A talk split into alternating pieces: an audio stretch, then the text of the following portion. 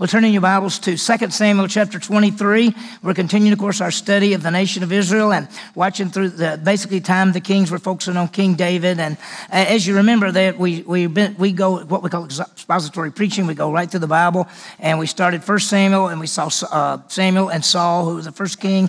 We're in 2 Samuel and we're looking at the life of David. Let me put this up. David, when we think of King David, he was a man after God's own heart. He was a great king. He was a warrior. He was a writer of the Psalms.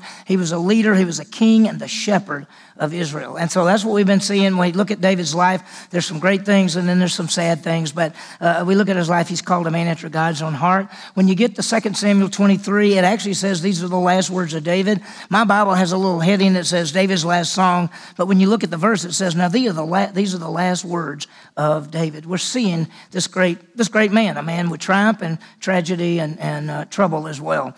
Uh, this morning, we're going to see something, and we're not going to read all the names, but we're going to see and starting at verse 8, because last week we did chapter 23, 1 through 7. We're going to look, beginning at verse 8, to the end of the chapter. We're going to see David's mighty men. We've been talking about them the whole time as we've gone through the book. We talk about these men who fought with David, who were there, and, and uh, we call them the mighty men. And they're men who gathered around David. David, when he was running from Saul, gathered these men around. They've been with him through the fact as the king and fighting and everything. They were used by God to gain victory by, for Israel, and we're going to see that uh, they were pretty unique and special people. As we look at this passage, let me just throw a few things to think about. First of all, we have to realize that all victory is in Jesus Christ. For the Jewish people, when they were in fellowship with God and trusting God, they would always win the battles. When they weren't in fellowship with God, they lost the battles.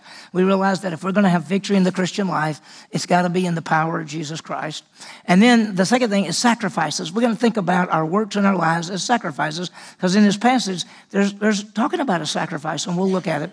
And then just a question to raise Are we mighty servants? For God. And it's really a challenge. This passage challenges us to be mighty men and mighty women for God. So there's some, some great things there. As we start, I just say this that, that you know that one day each believer, every one of us, will stand before what we call the judgment seat of Christ. It's a rewarding stand. We'll stand to be rewarded for basically how we live this life. Now, that's not salvation. Salvation is a gift. It costs us absolutely nothing. We trust in Jesus Christ. We believe in him for eternal life. That's a gift. But rewards are earned. 2 Corinthians 5.10, we shall all stand before the judgment seat of Christ to be recompensed or rewarded for the things we've done in this body. So this passage deals with our standing before the judgment seat of Christ to be rewarded. Now, we've said we want to hear Jesus say, well done, good and faithful servant. That every one of us are going to stand there. 1 Corinthians chapter 3 says, That day will reveal it, will stand before him, and it'll be innocence tested by fire. That's what he says. 1 Corinthians 9 24, Paul says, Run the race so that you can get the prize. Philippians 3:14 says, You pressed or he presses toward the mark of the high prize. So we want to live in such a way that you'll hear him say, Well done. And so the question we, would be, as we think about our passage, even, are we faithful servants for Jesus Christ? Are we? And this morning we're going to see a list of faithful servants, really faithful servants of David, David's mighty men, but they were also faithful servants of God. They're soldiers who fought and, and, and, and in God's power gave the victory. Sometimes we could look at this and say, listen, this is, um, when you get over here a little bit further, just a bunch of list of names. And so, what does it really have to do with us? Well, number one, it encourages us because we see these were the mighty men uh, of God and the mighty men for David, but we want to be men and women who stand for God. We want to be men and women who make a difference for Jesus Christ. Our world has fallen, it's getting worse by the moment, and we need to stand for what is right and stand for the truth and, and we'll talk more about it as we go through. We want to be men and women who live for Christ, standing firm. Well, as we look at this, chapter 23, verse 1, we said it's David's last words. It says, Now these are the last words of David, David, the son of Jesse declares, and then David calls himself, he says, he was the man raised on high, the anointed of God, the sweet psalmist of Israel. He was the man that was taken from being a shepherd to being a king. He was anointed of God as the king, and he wrote all those songs. I mean, just amazing. But in this final chapter, or in this chapter, chapter 23, there are two things. It talks about the covenant that God made with David and talks about the mighty men. So that's what this passage is about. We saw last week the covenant. If you look at verse 5, it says this Truly is not my house so with God, for he, God, has made an everlasting covenant with me. That's David speaking. So God made a covenant with David, and what the covenant was this a descendant of David would sit on the throne the king forever. Now, that's the promise to King David. He lived a thousand years before Jesus, but the promise was David, you will have a son that will never die. He will sit on the throne. He'll be the King of kings and the Lord of lords. That's the Messiah and the Savior. And that, that's why when Jesus was on the earth, he was called the Son of David. And so God made a promise to David. And so we saw that in this passage. In fact, even last time we spent some time looking at the different covenants in the Bible that God made with the nation of Israel. And so a descendant of David would sit on the throne. From there, and by the way, Jesus came the first time and he offered himself as the king to the nation of Israel. They rejected him. He died on the cross to pay for sin. He rose again, conquering death, ascended into heaven. One of these days, he's going to come get us, the church. And then another time, he's going to come to the earth, and he's going to come in Revelation 19, beginning at verse 11. He's going to come as the King of kings and the Lord of lords. And he's going to set up a kingdom, first of all, a thousand years, and then a kingdom that will never end. That's the fulfillment of the promise to King David. Well, this morning, as we continue on, David talks about, or is listed in this passage, the mighty men of David, men that helped, fought with David and helped David. Now, we're going to look at, there's three groups, and I'm going to explain some things to you. First of all, there are three great men, and then we're going to see two great men, and then we're going to see the listing of the mighty men. And we're not going to read all the names of the listing of the mighty men, but we're going to see them. So we start off and look at verse 8, and he says, These are the names of the mighty men whom David had. And it kind of stops there. And we're going to see in the first group, there are three famous soldiers. Now, let me just tell you something. David had a whole bunch of men that fought with him. There were men called mighty men. We're going to realize that there were about 37 of them. A, there was a group called the 30. We'll talk about them. And then, separate from the 30, was a group called the Three, the three men. And they're, they're going to be the first ones we're going to talk about. So, when you think about David's mighty men, there were 30 mighty men, and there were three that are even mightier. I mean, that's how you got to look at it. So let's look at, here's the first one. Verse 8 says, These are the names of the mighty men who David had uh, Josheb-Basshebeth. And then he's, he's called the chief of the captains. He had another name called Adino. He, because what did he do? Now, here he is. This is the first man. And he killed 800 men at one time. Now, you'd say, well, that's not possible. Well, anything's possible with God. And let me tell you, is this God's word or not? Do you hold to the Word of God or do you reject the Word of God? The Word of God says he killed 800 men. Notice it says, uh, because of 800 slain by him at one time. There had to be some kind of battle, something, and he killed 800 people. Now, that's pretty good. That would probably put you in the mighty men list. What do you think? I mean, so he's not only in the mighty men list, he's in the top three, okay? Three, and so he is an incredible man. And let me ask you something. You ever heard of this guy before? I've never heard of him before, not until the list. In fact, we're going to find that a lot of people on the list we never heard of, but they're David's mighty men. And guess what? Some people will never, hear, will never hear of you or me. But that doesn't mean God doesn't use us. That doesn't mean we might be mighty men and women for God just because people don't know who you are. So we're going to see it. Here's this first guy. He killed 800 people. We'd say, wow, you are you're tough. You're tough. And then there's verse 9. After him was a guy named Eleazar, the son of Dodo the Hittite, one of the three, now here it is, the three mighty men with David when they defied the Philistines and were gathered there to battle, and the men of Israel had withdrawn. Now, here's this guy, his name is Eleazar, and he's going to fight with David. And it, apparently, David and him and maybe somebody else were there, and everybody else ran off. And so it's just these two left, basically, and it's him. And, and look what it says. It says, He arose and struck the Philistines until his hand was so weary and clung to the sword. And the Lord brought about a great victory. Because God always gives the victory. The Lord brought about a great victory that day.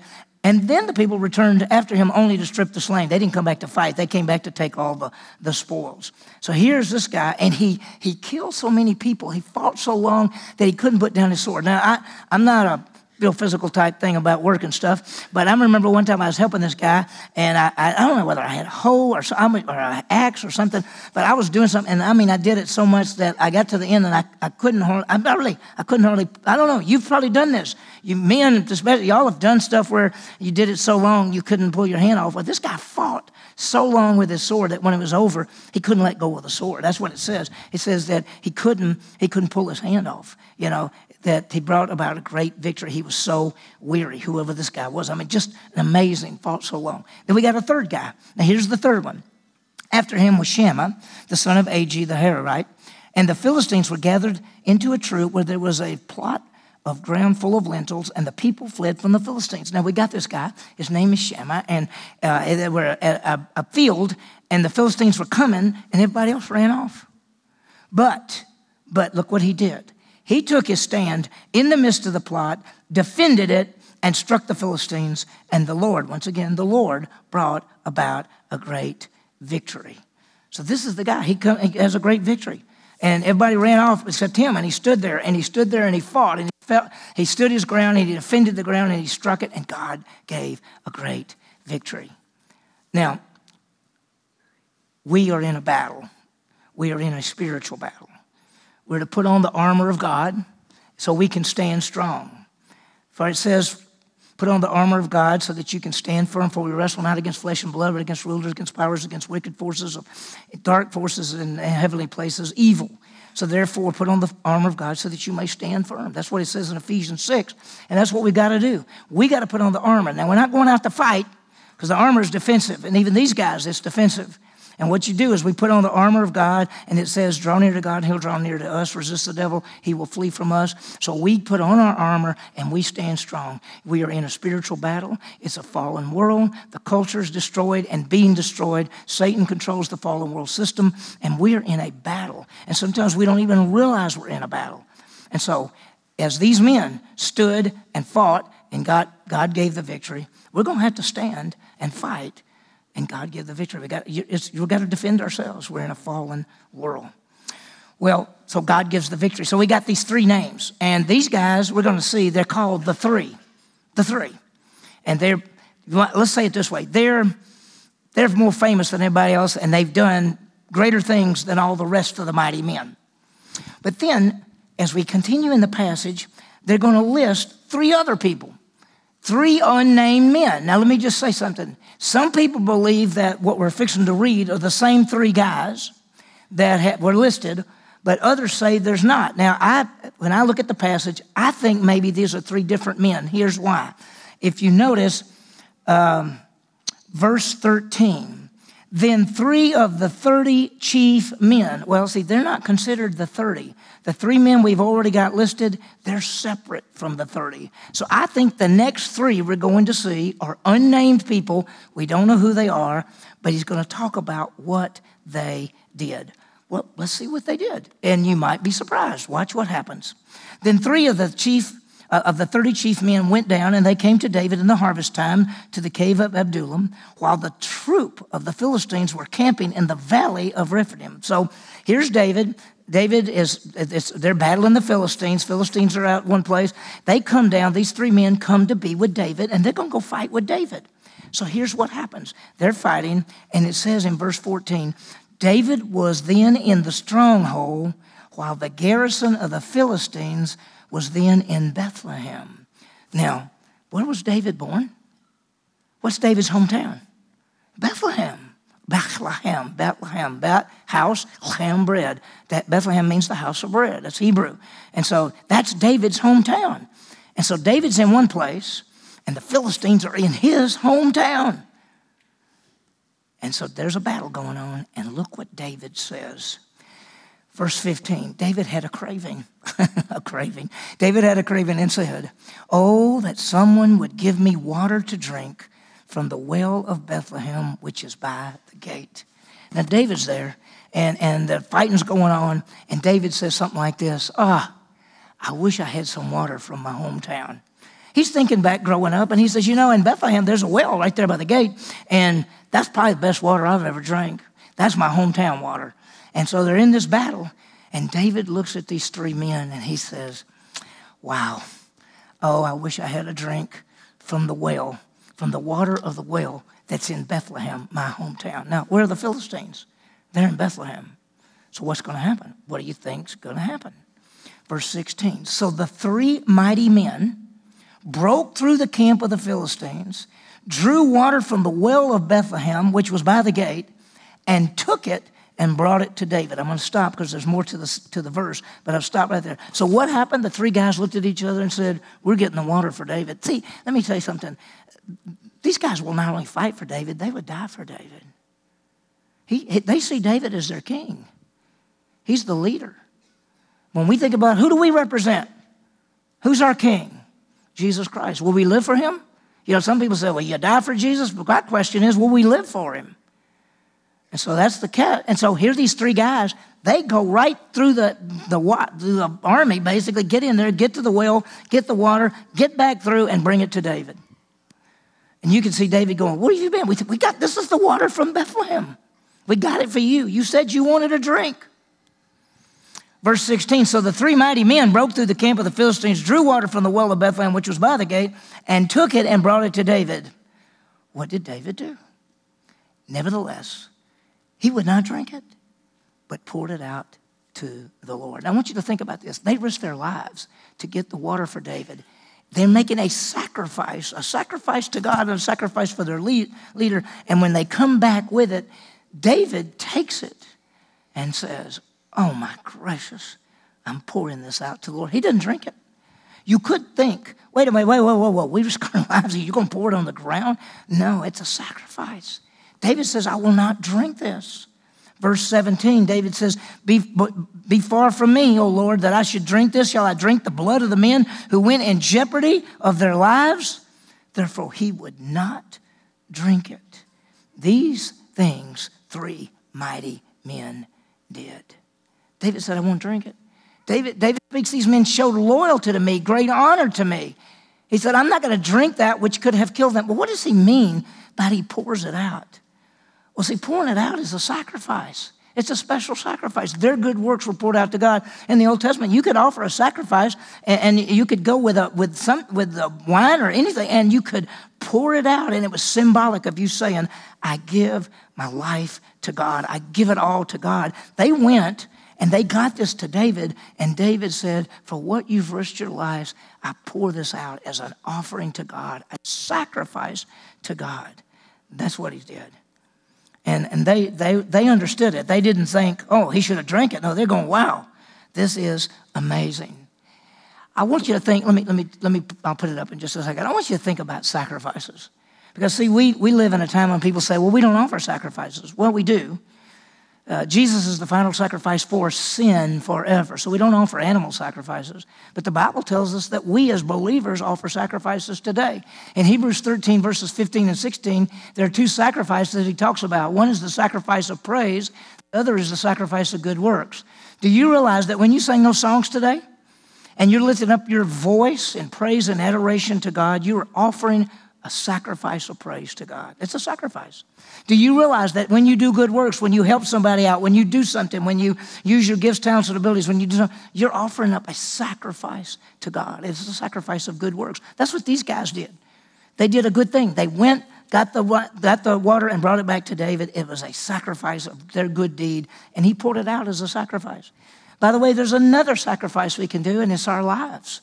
We've talked about this many times that we can offer our lives to Jesus Christ. Now, let me make it clear this is not salvation. Everyone in this room understand that salvation is a gift. We believe in Jesus Christ for eternal life. He died for us. He paid for our sins. Whenever we believe in him, he gives us the gift of eternal life. Cost us nothing. This cost us. This is as a Christian, we sacrifice praise, we sacrifice good works, we sacrifice our lives. Romans 12 says, I beseech you, brethren, by the mercies of God, to present your bodies as living sacrifices to God. So, this is a way that you can worship Jesus Christ as you give him your life. Now, let me tell you, it's, it's going to cost you. Salvation costs you absolutely nothing, it is a gift.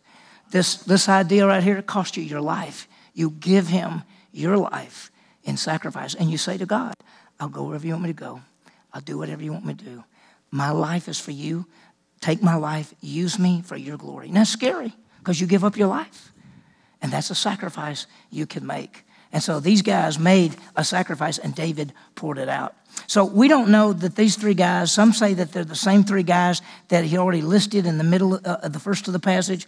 But I think since they were part of the 30 and the other three are not part of the 30, uh, we just don't know who they are. Well, there's two more. Let me give you two more. Two more special men, 2 Samuel 23, verses 18 and 19. Look at verse 18. Abishai, the brother of Joab, the, the son of Zeruiah, was the chief of the 30. He was the chief of the 30. Now, we'll talk about who he is in just a minute. He swung his spear against 300 and killed them and had a name as well as the three. Now, we'll stop right there. Here's this guy by the name of Abishai. You know who he is? He's David's nephew. You remember, David had a sister. She had three sons Asahel, Abishai, and Joab. Those three men were great warriors and fighters. They were David's nephews. They may have been older than David. You remember, David was the youngest in his family. And so these three men, you remember, got killed early in the book. He was chasing after a guy, and a guy killed him. Abishai has been with David from the very beginning. Wherever David went, Abishai was there. And you remember the other brother is Joab. Joab has been David's general, and we said we'll talk more about Joab in a minute. But Joab sometimes does some really good things, and sometimes he does some really bad things. Well, listed right here as the head of the thirty. Notice Abishai, the brother of Joab, the son of Zeruiah, was chief of the thirty and he swung his spear against 300 and killed. Listen, he, he killed 300 men in a battle. But notice what this says. Let me read verse 18 carefully again. It says, He swung his spear against 300 and killed them. He had a name as well as the three. Now, remember the three? The three famous ones? It says, Abishai was just as famous as they were. Everybody knows what Abishai did. But notice the next verse. He was honored, most honored of the 30. Therefore, he was their commander. Wow. However, he did not obtain to the three. He wasn't in the top three. you go, well, he killed all those people. He's the leader. He's he didn't make the top three. You know, so the top three of these other three men, and they say he's great, but he didn't obtain to the three. Think about it. He, he didn't. He didn't obtain to the three. So there's another one. We're going to see another person. Verse 20.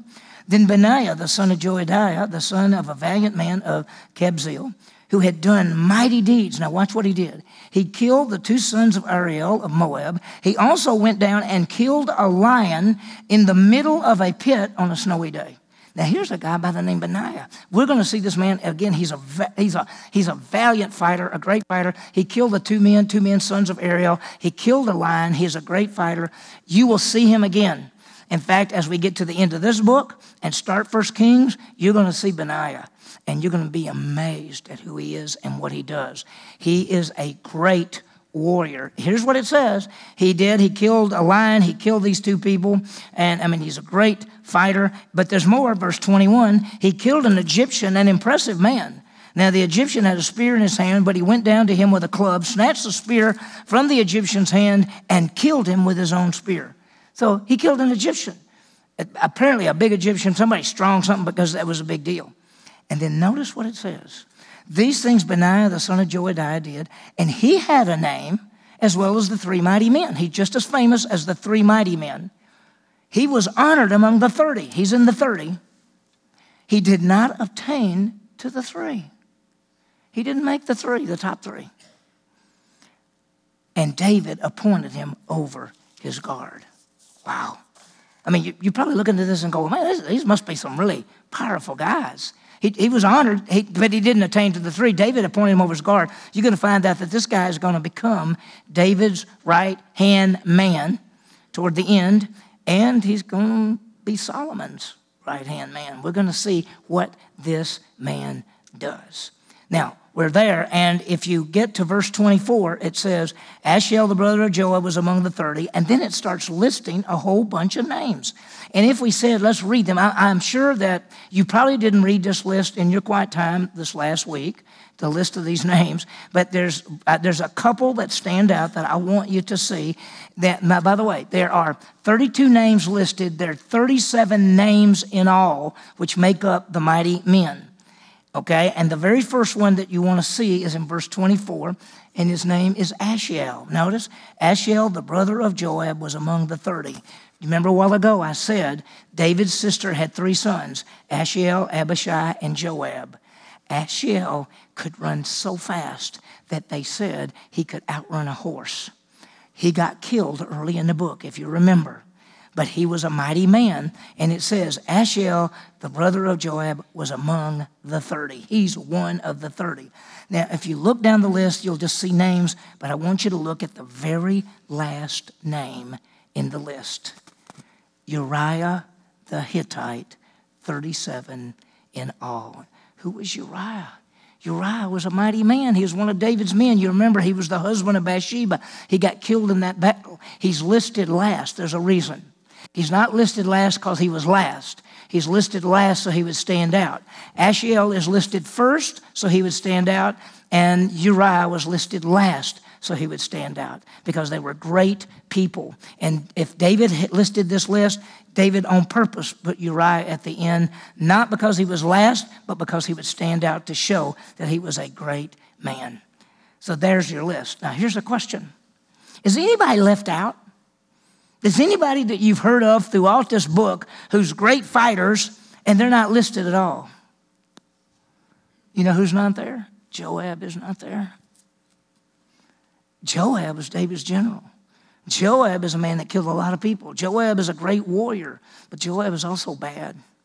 Joab's not a man of character. Joab murdered at least two people that we watched as we studied the book. And he's not listed in the mighty men. Some people say, well, he's not listed because everybody knew he was already in there. No. Everybody probably felt Abishai was already in there. Everybody felt that Asahel was already in there. Everybody, you know, no, he's just not listed because he's not a man of character. Three great men, three unnamed men, which could be the same as the three great men, two leaders, and the 30 men, men of loyalty and service. That's what we've seen. Powerful, powerful truth. Now, let me stop and let's raise this question Are we fighting the fight and running the race? These were soldiers for Christ. We're soldiers for Christ. Ephesians talks about it. Second Timothy says we need to suffer as a soldier, we need to stand strong. And every one of us in this room are in a spiritual battle. We're in a fallen world, and we got to stand strong. We got to put on the armor of God and stand strong. Now, I'm going to do something else. I'm going to stop for a minute, and I'm going to talk to men for a second, because the men are the warriors. Men need something to stand for. Men need something to fight for. We got a culture that's so mixed up. We, men want to be women, women want to be men. Men don't know what they're supposed to do. There's nobody that stands for anything. And if anybody's going to stand, it's going to be our men. And you've got to stand and you've got to do it. And we got to defend our families. The man is the head of the home. He is the spiritual leader. He is the emotional and, and uh, the provider, protector. And I know that's against the culture, but I don't care what's against the culture. I care what's in the scripture. Men, we got to stand strong in our families. We got to stand for God. We must know the Word of God. That's why men, you got to study it. You've got to know it. You got to lead your families. You've got to stand strong. And then finally, you got to be men of character because we got to be lights in the midst of a crooked and fallen world. And I'm doing that for the men. Now, women, you got to stand strong too, and you got to know the Bible, you got to live it out, and you got to make a difference. But men, we live in a culture which men have become weak, and they, you can't even try to tell the difference anymore between who's, do, who's supposed to do what. And our men have to stand strong. let me give you some applications. Let's be faithful servants of Jesus Christ. You saw a bunch of faithful men that stood with David. Let's be faithful men and women. Let's offer up the sacrifice of good works. Let's do it. Let's pour out our lives. Let's, let's uh, as Titus 3.8 says, do good works. As Ephesians 2.10 says, we're created in God, in Christ Jesus for good works. We're supposed to live our lives to do the good things for Jesus Christ. Live, live our lives for Him. Second, let's stand strong for Christ. And I put the men out there because I want the men to be the leaders in this. And let me just tell you, our, our church is unique. You look around this room, there's as many men here as there are women. You may say, so. 70% of the church in the United States is women. 70%.